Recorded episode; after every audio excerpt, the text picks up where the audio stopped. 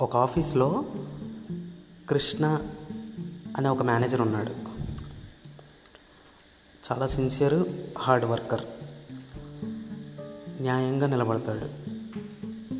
ఒక ప్రాజెక్ట్ కోసం అని చెప్పి చాలా హార్డ్ వర్క్ చేసి ఆ ప్రాజెక్ట్ని ఆఫీస్కి తీసుకొచ్చిన తర్వాత ఆ ప్రాజెక్ట్ లీడ్ని ఇద్దరికి ఇద్దామని చెప్పి డిసైడ్ అవుతాడు. ఆ ఇద్దరి పేర్లు ఒకటి పేరు పార్థు ఇంకొకటి పేరు సాగర్. సో వాళ్ళిద్దరిని పిలిచి మీ ఇద్దరిలో గ్రౌండ్ వర్క్ కరెక్ట్గా చేయండి. సో ఎవరైతే బాగా చేస్తారో వాళ్ళకి ప్రాజెక్ట్ లీడ్ ఇస్తానని చెప్పి చెప్తాడు.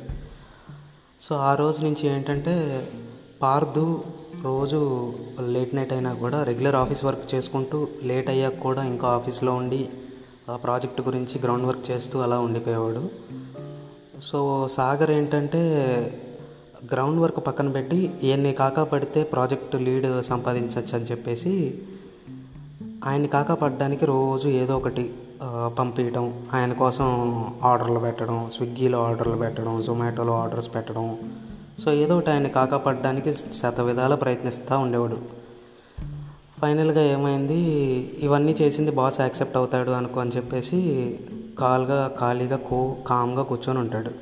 సో ఫైనల్గా ప్రాజెక్ట్ లీడ్ ఆబ్వియస్లీ ఎవరికి వెళ్తుంది పార్దుకే పోయింది.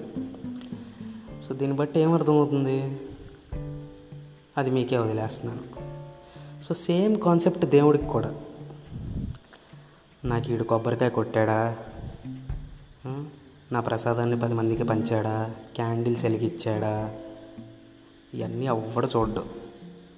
పాపం మా ఆయన మాత్రం ఏం చేస్తాడు?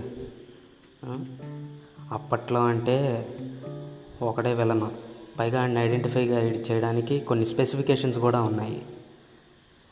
ఒకడైతే పది తలలు ఉన్నాయని ఐడెంటిఫికేషన్ వస్తుంది. ఇంకొకడైతే చిన్నపిల్లల్ని చంపుతున్నాడు అన్నారు. అలాగే కొంతమంది ఆడవాళ్ళని ఏడిపిస్తున్నారు అని ఒక్కొక్క యుగంలో ఒక్కొక్క విలన్కి కొన్ని కొన్ని స్పెసిఫికేషన్స్ ఉన్నాయి. సో దాని ప్రకారం వచ్చాడు వాళ్ళందరిని వేసేసాడు వెళ్ళిపోయాడు. అదే దేవుడు ఇప్పుడు మాత్రం రాడు. కావాలంటే పాలు తాగి పడుకుంటాడు కానీ చచ్చినా రాడు. ఎందుకంటే కాలనీకో కంసుడు రోజుకో రావణాసురుడు ఇక్కడ. కాబట్టి దేవుడితో డీల్ మాట్లాడడం ఆపే.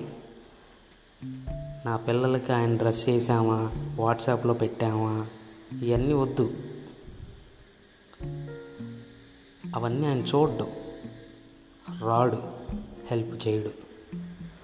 ఒక్కటి చెప్పనా? భగవాన్ కోబీ దుష్మన్ రాత వహీ ఆజ్కల్. Thank you.